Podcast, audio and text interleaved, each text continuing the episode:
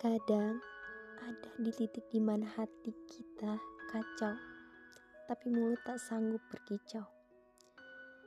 Semua orang pasti pernah merasakan di titik itu, di mana hati berontak mencari kebahagiaan, tapi luka dan kekacauan bak membelenggu tanpa kasihan. Diri ini sadar bahwa mengeluh bukan obat ampuh dan marah dengan keadaan hanya membuat diri semakin rapuh. Semangat, kamu pasti bisa memotivasi diri dengan mengukir senyum.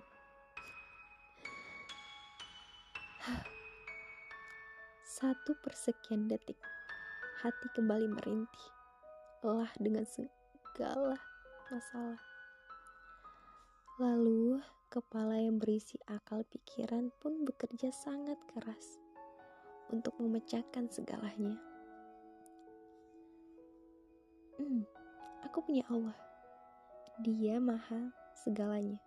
Dia menyayangiku, maka dia mengujiku.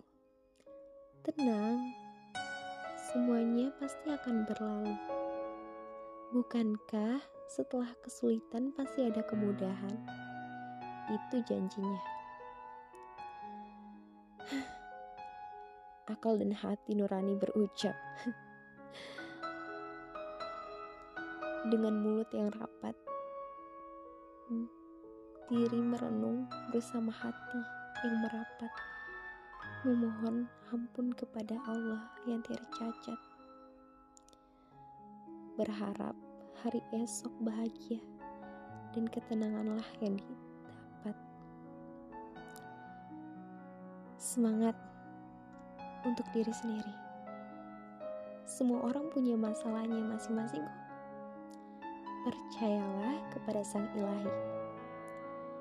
Karena hanya dengan itu dirimu sendiri bisa kuat dalam segala hal. Jangan menyerah ya. Oke. Okay?